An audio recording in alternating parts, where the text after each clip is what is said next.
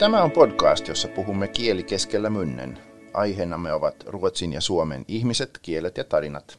Suomeksi oi bland lite på svenska också.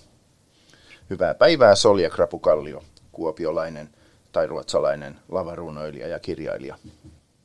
No hyvää päivää Henrik Huldeen, helsinkiläinen kulttuurin sekatyöläinen kahdella kielellä. Mä kuulin, että teillä siellä Hanaholmen tai siis Hanasaaren kulttuurikeskuksessa, että teillä on siellä jonkinlainen kieliprojekti käynnissä. Onko se totta? On, totta on. Onhan meillä useita tietenkin, mutta varmaan puhut siitä, että meillä tällä hetkellä on ruotsin kielen keskusteluryhmä niille Hanasaaren työntekijöille, joille ruotsi ei ole äidinkieli. Sehän on loistavaa. Mä että monellakin työpaikalla voisi tehdä niin. Mitä te teette? Meillä on tämmöinen epämuodollinen, vapaamuotoinen keskusteluryhmä, joka tapaa kerran viikossa ja kuka nyt ehtii mukaan. Meillä on joku teema ja jutellaan tunnin verran ja löydetään sanoja ja käytetään jotain pieniä kieliharjoituksia. Hirveän tärkeää että on teema, kun muuten ne ihmiset tiedätte, mistä ne puhuu. Mm. Ja sitten toinen asia, että hyvä, että siellä on sellaisia, jotka niin kotikielenään puhuu ruotsia, koska, koska silloin tulee niin luonnollisesti se, että se ei ole mitään vaan niin teeskentelyä tai leikkiä, vaan se ihan oikeasti. Tätähän meidän nämä suomenkieliset ovat myös sanoneet, että, mm. että on helpompi jutella, kun kun jutellaan ihmisten kanssa, joiden äidinkieli on ruotsi. Ja tietysti sitten yritetään löytää sellaista sanastoa, jota voi täällä sitten hyödyntää Hanasaaressa ravintolassa ja hotellitoiminnassa ja vastaanotossa ja näin poispäin. Ja. Tosin hyvin moni täällä Hanasaaressa kyllä puhuu ruotsia, mutta tämä kynnys mm. aloittaa ruotsin puhuminen ihmisten kanssa, joiden kanssa on aikaisemmin puhunut suomea, se on aika korkea. Äh, Henrik, oletko asunut Ruotsissa joskus elämäsi aikana?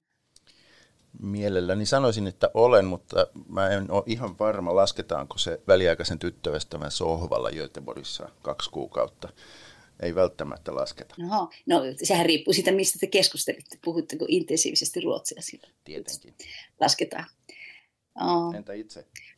No, Uuma, no. Uumajastahan sinä olet tullut tänne Suomeen, mutta onko tämä Uuma ja Kuopio-akseli pysyvä tai onko se jopa ainoa sun Ruotsi-akseli? Mä kun työskentelen, niin mä oon vähän joka paikassa maailmalla, tai siis Suomessa ja Ruotsissa enimmäkseen. Minulla on kaksi kotikaupunkia, voisin sanoa, että Uumaja on minun toinen kotikaupunkini ja Kuopio on toinen. Että se on sellainen hyvin vahva akseli. Ja mulla on hyvin vahva aksentti myös molemmilla kielillä. Miten sinun suomen kielesi muuttui, kun muutit Uumajasta Suomeen? Siis aluksihan kaikki huomauttivat, että minä puhuin sillä tavalla niin ruotsalaisesti lässyttämällä niin S, S oli semmoinen pehmyt S esimerkiksi. Ja siitä kaikki ihmiset rupesivat puhumaan mulle englantia joskus, kun mä kävin tuolla kaupungilla. Ja noin. Ja, ja tietysti lauseen rakenne ja sanajärjestys helposti tulee niin väärässä järjestyksessä kaikki kaikki sanat. Mutta kyllä mä pikkuhiljaa olen oppinut. Minun mielestä mä oon aika hyvä suomen kielessä nyt nykyään. Mielestä, omasta mielestäni. Sinähän olet että, sitten tehnyt periaatteessa saman matkan kuin meidän tämänkertaisen vieraamme, että olet ensin muuttanut Ruotsiin ja sitten takaisin. Kyllä, ja hyvä, että mainitsit. Meillä on vieras. Voisitko sinä esitellä Ellan? No minä esittelen. Ella on uusi työtoverini täällä Hanasaaressa. Ella Turta, tervetuloa. Kiitos paljon. Joo, sinä olet tehnyt saman, saman loikan kuin Solja, että ensin Ruotsiin ja sitten takaisin. Kyllä vain. Joo, mun loikka lähti äh, Hollolasta. Hollola on pieni, pieni kylä siinä Lahden vieressä ja sieltä loikkasin suoraan Göteborgiin. Ja Göteborg olikin sitten kymmenen vuoden ajan se, se mun uusi koti. Ja nyt oikeastaan, mitä tässä nyt tulee? Kolme viikkoa sitten palasin taas tänne Suomeen ja, ja nyt uusi kotikaupunki löytyi sitten Helsingistä. Tunnistatko no. nämä Soljan mainitsemat jutut? No joo, itse asiassa just mietin, kun Solja mainitsit tästä, että ihmiset on kommentoinut sitä, että miten sitä suomea sitten ääntää nykyään. Ja just mulla on joskus sanottu myös sitä, että sä oot kyllä alkanut kuulostamaan ihan ruotsalaiselta. Että, se on mielenkiintoista tosiaan, just kun suomi on kuitenkin se äidinkieli, mutta, mutta kyllä se totta kai vaikuttaa. Kymmenen vuotta on pitkä aika ja siinä, siellä on pitkälti puhunut ruotsiin, niin se vaikuttaa ehdottomasti siihen. Mm. Niin ja se on uskomatonta, vaikka äh, mullakin oli se tunne silloin ennen kuin mä muutin Ruotsiin, että minähän siis kerta kaikkiaan rakastan suomen kieltä ja, ja mielestäni se oli ihan mahdoton edes ajatus, että se pystyisi unohtamaan. Eikö vaan? Niinpä. Ja sitten kuitenkin huomaa, että esimerkiksi piti ajatella, että mikä on centrifug suomeksi. Aivan. Ja, no itse siis linko. Niin, nimenomaan mä just mietin tässä, että no mitäköhän se nyt olikaan. Tota, mulle käy noin tosi usein, mulle käy todella todella usein, että just ei tule mieleen se sana. Mutta ehkä sit mä mietin sitä välillä silleen, että onko se nyt, onko se nyt niinkään, että sen unohtaa. Mä oon välillä ehkä enemmän kokenut, että, että se kieli ei vaan kehity. Että tosiaan mä olin 18, kun mä muutin Ruotsiin, ja mä oon siellä opiskellut niin kuin korkeakouluyliopistossa, ja siis kaikki, kaikki myös niin kuin työt pitkälti aina tehnyt ruotsiksi, niin onhan se ihan selkeää, että se mun sellainen sanotaanko akateeminen äh, kielivarasto suomeksi ei ole kehittynyt. Et, et ei ole ehkä aina kyse siitä, että on unohtanut, osittain välillä ehkä sitäkin, mutta myös, että ei välttämättä niin yksinkertaisesti se ei ole kehittynyt, niin ei ole sitä sanasta samalla tapaa. Niin myös populaarikulttuurillinen puoli, että huomasi myös aika nopeasti, että, että tota, sitten kun tuli käymään Ruotsista Suomessa vaikka kesäsin, niin ei, ollut, ei, ei, ei tunnistanut biisejä radiossa ja oli ihan niin kuin turistina, että mitä täällä tapahtuu. Mutta, tota. Sinä sinä siis todennäköisesti lähdit sitten niin lukion jälkeen Ää, Ruotsiin, niin oliko sulla hyvä kielipohja, kun sä muutit sinne? Tuntuiko siltä? No joo, oli. Ähm, oli oikeastaan, se oli, se oli lähinnä se syy, että, että no miksi mä niin päätin lähteä Ruotsiin, että, että mulla oli hyvä kielipohja, ähm, lukiossa tosiaan, niin kun, tai kiitän tästä mun hyvästä kielipohjasta kahta ihmistä pääsääntöisesti. Toinen on mun isä. Hän on aikaisemmin, hän on aikoinaan myös asunut hetken Ruotsissa ja, ja hänellä on ollut aina sellainen vahva ajatus siitä, että on tärkeää osata kieleä, että on tärkeää osata ruotsia, ja hän on pitkälti inspiroinut siinä. Ja toinen ihminen on sitten mun lukion ruotsiopettaja, joka näki heti, heti tota, lukioalussa, että, että tämä tyyppi haluaa oppia nimenomaan puhumaan ja käyttämään kieltä. Että välillä se sitten muistutteli myös siitä, että miten tärkeää se kielioppi on, että kun mä vaan halusin puhua ja oppia tällaisia, tällaisia no aina just ruotsin kulttuurista. Et pohja oli hyvä, kun lähdin sinne, mutta totta kai ää, no, se auttoi sitten ihan hirveästi siinä, että oppi aika nopeasti. Mähän lähdin sinne niin kuin alun perin aupairiksi, Eli olin lastenvahtina siellä ja voin kertoa, että lapset on parhaita kielenopettajia, anteeksi antavia ja, ja tota, ää, muutenkin se on hieno dynamiikka siinä, kun lapset pääsee myös sit niinku kokemaan, että he voivat antaa jotain sulle, mitä, mitä sä et ehkä itse osaa. Niin se oli, se oli tosi, tosi hyvä alku sille mun ruotsimatkalle. Mä luin jostain haastattelussa, että olit, olit oikeastaan halunnut lähteä Pariisiin? Oliko Göteborg niin hyvä vai huono vaihtoehto? No tota, sanotaanko näin, että juurikin näinhän se oli, että Pariisi oli mielessä ja sinne olin kanssa hakenut just näitä auparin paikkoja. Ja sieltä ei valitettavasti mitään tosiaan auennut ja sitten ihan sattumalta oikeastaan oli, oli varmaan hakenut just niin kuin Ruotsiin ihan laajalti aupairin paikkoja. Ja, ja, mutta ajatuksena oli se, että nyt jos nyt Ruotsiin mennään aupairiksi, niin se on sitten Tukholmaan totta kai, että se nyt muualle mennä. Mutta sitten sieltä tuli kysely Göteborgista yhdeltä perheeltä, että hei, mitäs? Tulisitko tänne? Ja sitten mä juttelin niiden kanssa, ne vaikutti sen verran mukavilta ja, ja näin, niin tota, sitten sit se meni näin. Ja näin loppu, tai nyt tässä vaiheessa voin sanoa, että mä oon tosi onnellinen, että se, se oli just Göteborg, mihin mä päädyin, koska mulla on vähän sellainen fiilis, että jos mä olisin päätynyt esimerkiksi Tukholmaan, niin mä en olisi varmaan jäänyt. Et, et oli niinku sellainen, no, helposti lähestyttävä ja, ja ihana kaupunki, minne oli niinku, missä oli ehkä vähän helpompi löytää se oma paikkansa. Ja sitten myös ehkä se, että, että tota, vaikka sieltäkin helposti pääsee käymään Suomessa ja näin, niin se ei ole kuitenkaan niin lähellä.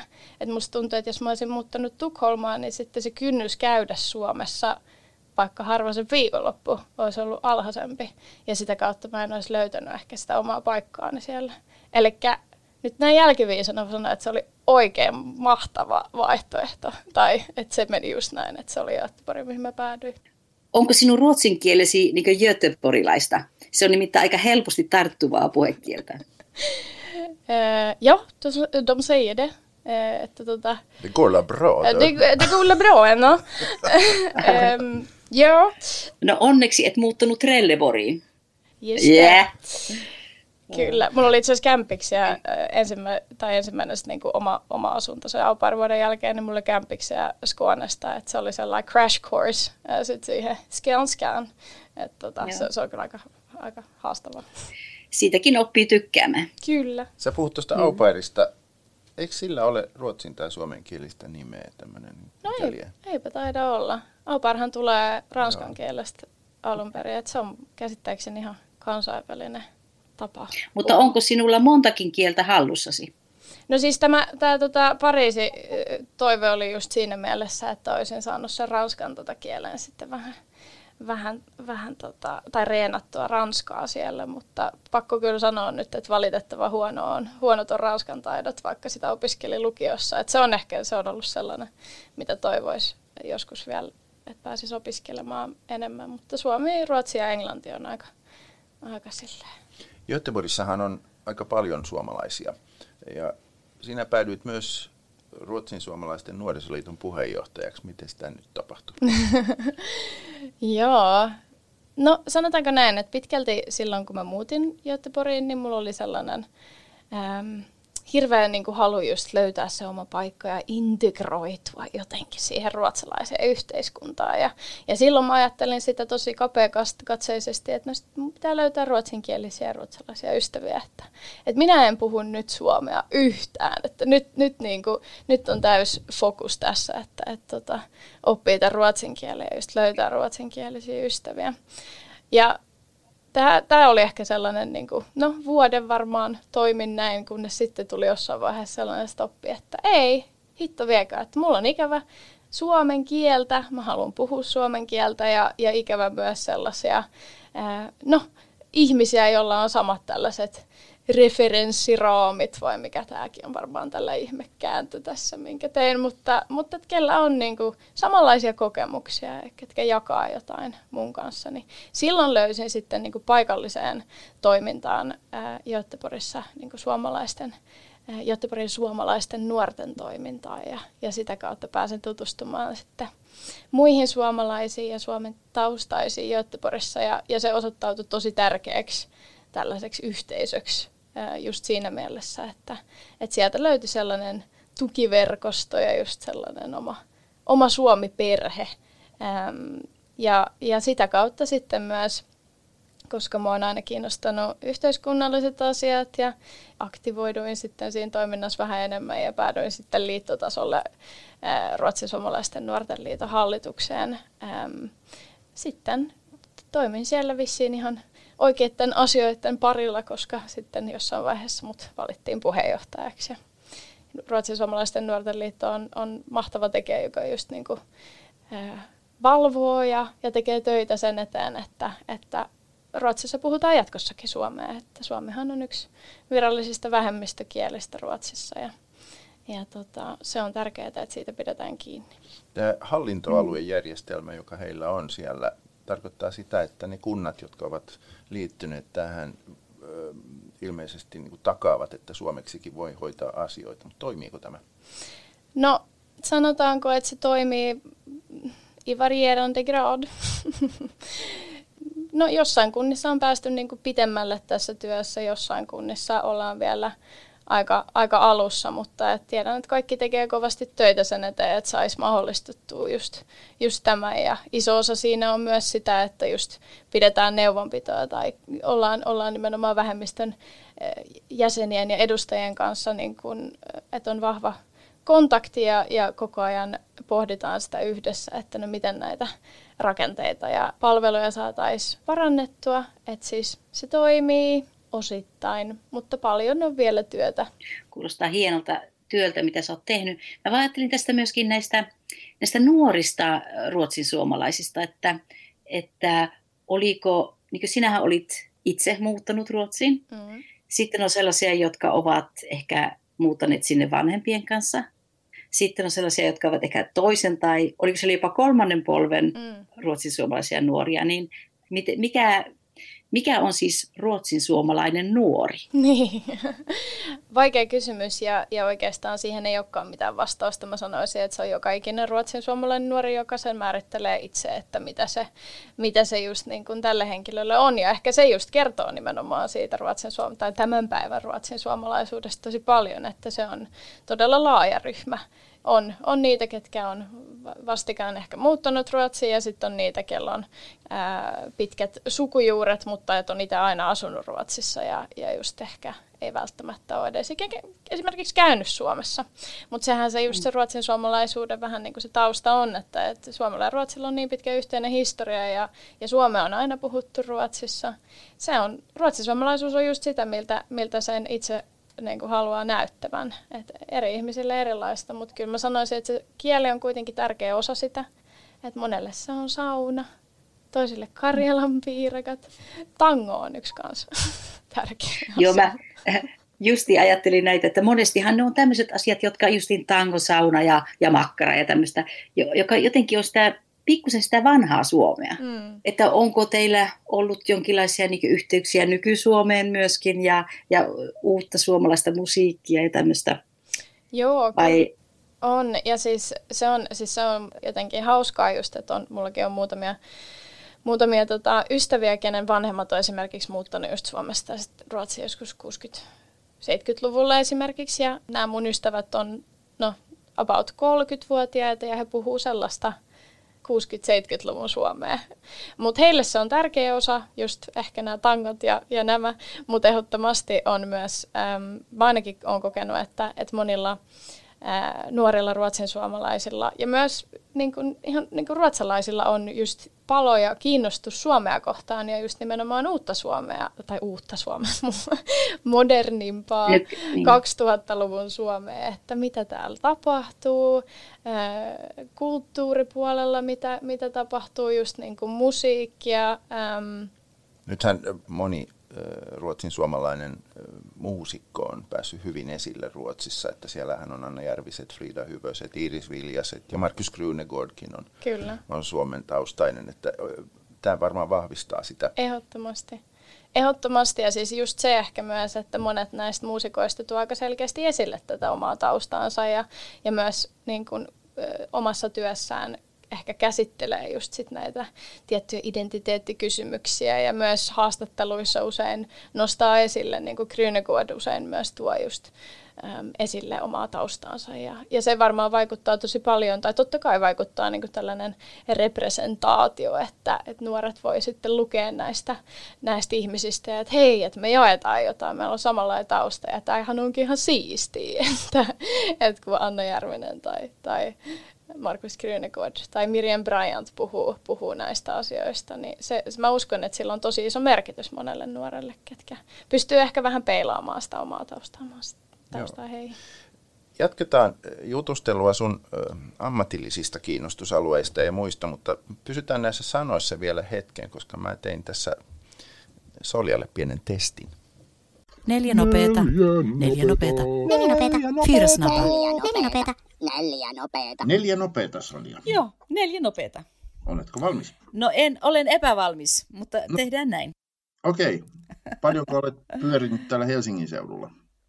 Öm, no minä olen pyörinyt semmoisissa niin koulupiireissä ja joskus käynyt tietysti syömässä ja tämmöistä, mutta en todellakaan ei ikinä asunut Helsingissä tai tällaista. Ajattelin nimittäin tänään antaa sulle neljä nopeita slangisanaa Helsingin slangista. wow, kiva. Katsotaan, Maketa. mitä tunnistat. Mm. No niin. Mitä tarkoittaa bamlata? Bamlata? Bamlata. Voisiko se, voisiko se olla, että hyppää raitiovaunuun ilman, että maksaa bilettiä? Yleinen tapa kyllä Helsingissä, mutta ei ole. Se on puhua, keskustella, rupatella. Mitä okay. sä bamlata? Okay. No entäs skuru? Kiva. Skuru. Äh, skuru kuulostaa vähän semmoiselta, koska se on S, K ja R, ne on semmoisia aika kovia kirjaimia. Se Sinä olet jo tämmöinen... maininnut tämän, tämän sanan merkityksen tänään. Ihanko totta? Joo. Tässä keskustelussa? Kyllä. Onko se käydä mennä raitiovaunulla? No se on raitiovaunu. Se on itse raitiovaunu. Se no on hyvä. itse Se raitiovaunu. kuulostaa kyllä ihan luonnollisesti. Skuru on raitiovaunu, totta kai. Mm. No sitten minun lapsuudestani erittäin usein käytetty sana, varsinkin talvisin, hyndä. Hyndä. Hyndä. Se on tietysti hyndä. Ei siis hyndä, niin kuin koira, Ei, vaan hyndä. narskoira, ei vaan. Hyndä. Men, men, men gå nu och hynda där borta. Onko se verbi Se se on on? substantiivi. Herregud. Ne, Ge nu hit en hynda. Hyppyri. hyppyri. Joo, joo, hyndä. Et jos lasket mäkeä, niin laitettiin siihen hyndä, jolloin saa hyvin lentää. Ja sitten vielä skoude ja siimahäntä. Hmm. Siimahäntä ja skoude. Se kuulostaa joll- jonkinlaiselta kulkuneuvolta. Ei kun se on poliisi.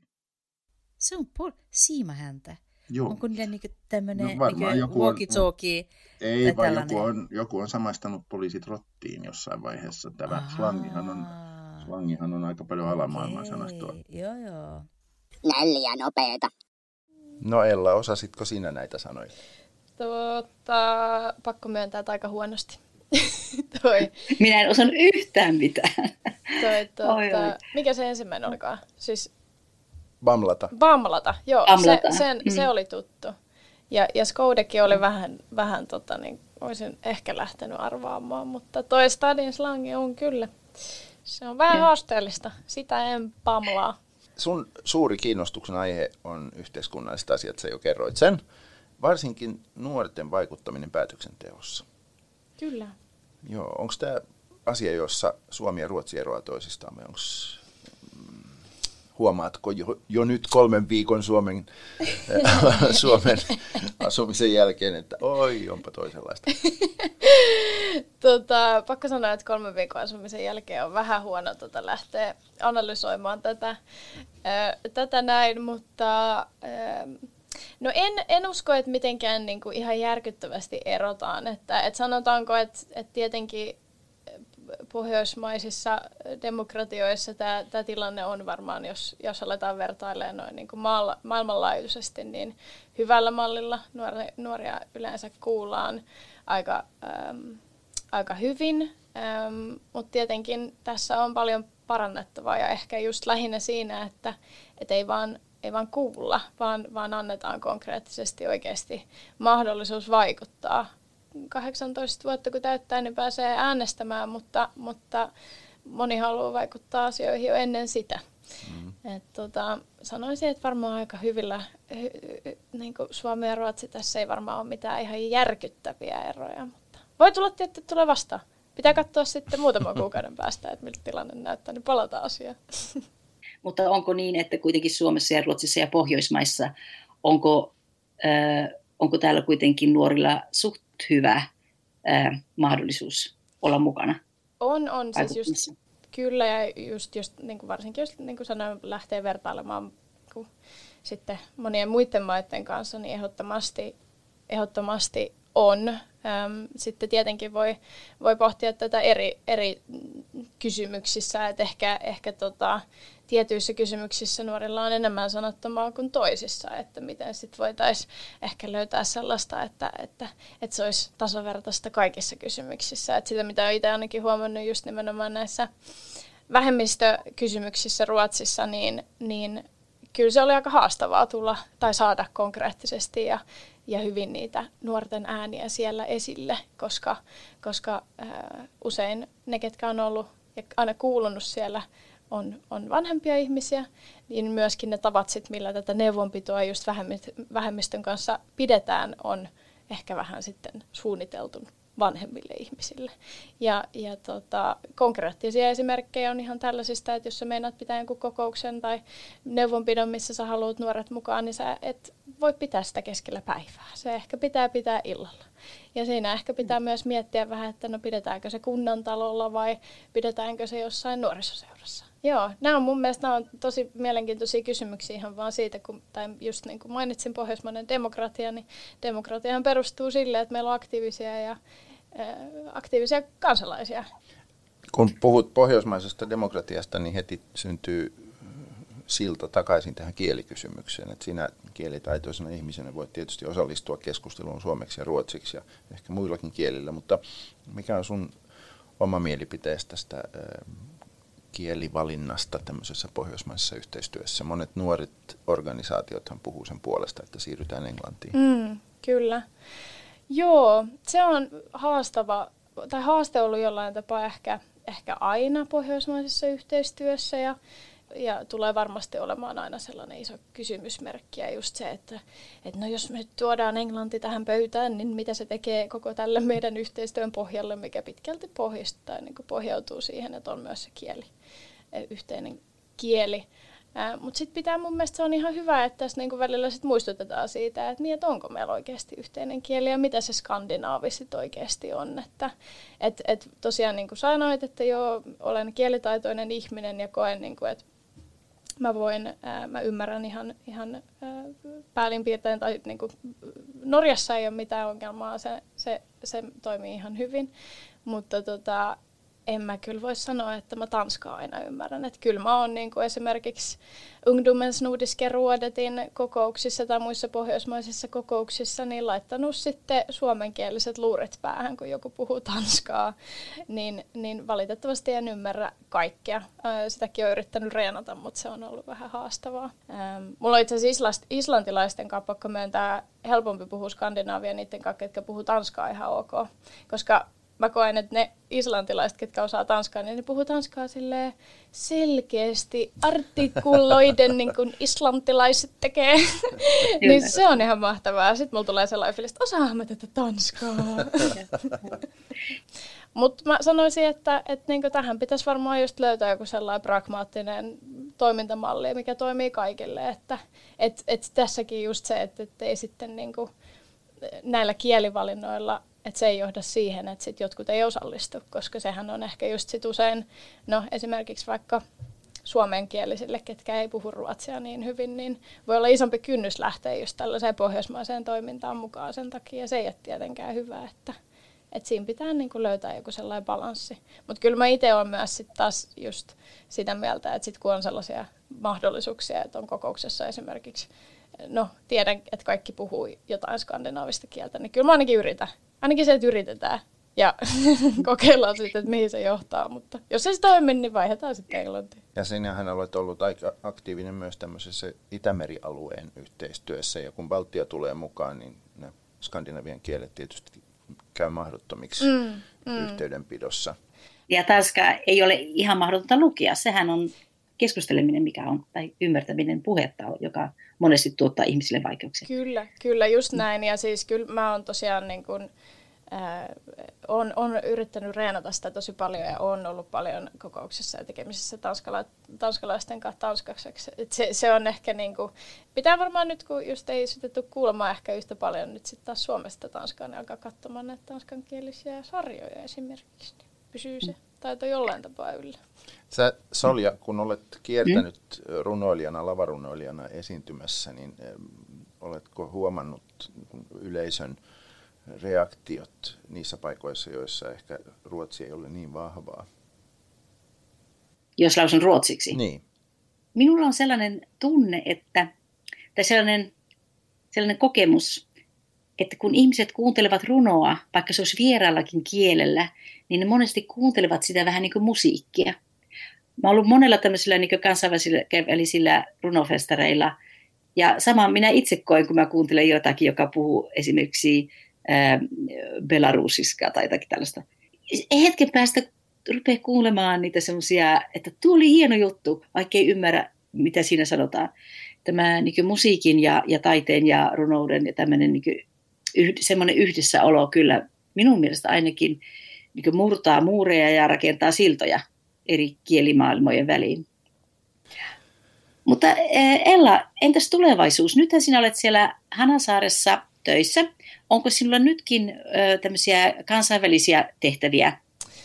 Niin, joo, tosiaan tota, sehän, no tulevaisuus saa vähän näyttää ja siis mä oon tosi innoissani nyt, nyt että on, on saanut aloittaa täällä Hanasaaressa ja, ja henkilökohtaisesti Hanasaari on aina ollut, tai aina niin pitkään kuin on seurannut Hanasaaren toimintaan niin sellainen mielenkiintoinen paikka ja, ja, ja myös pakko sanoa, että tuntuu aika, aika hyvältä tehdä tämä muutto Ruotsista Suomeen juurikin niin kuin näissä ympyröissä ja tässä työpaikassa just, että saa puhua molempia kieliä ja jatkaa nimenomaan tätä äm, kahden maan välillä pallottelua, että, että se, se tuntuu tosi kivalta, mutta mitä mä tuon nyt, äh, mihin mä tuon ehkä keskittymään erityisesti just Hanasaaressa on nimenomaan tämä Hanasaaren toiminnan kehittäminen just nuorisolle ja, ja sitten ehkä kolman, kolma, kolmas sektori myös erityisesti tai mielessä pitäen.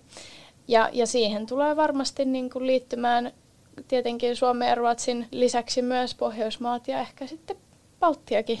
Saa nähdä. Jos ei Pariisi sinua vie uudesta. niin, sehän on sitten tulevaisuuden kysymys. Pakko sanoa, että kyllä nyt niin kuin ihan tälleen vaan muutaman viikon jälkeen, vaikka en ole ikinä asunut Helsingissä, niin on jännä sellainen, tai että on, on, on oikeasti sellainen olo, että on tullut kotiin. Voi olla, että se katoo jossain vaiheessa, sitten mennään Pariisiin, mutta... Kiitos Ella vierailusta podcastissa Kiitoksia. ja tervetuloa Hanasaareen. Kiitos paljon.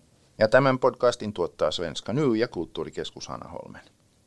Muista käyttää kieltä, joka on sinulla keskellä monen. Moi moi! Moi moi!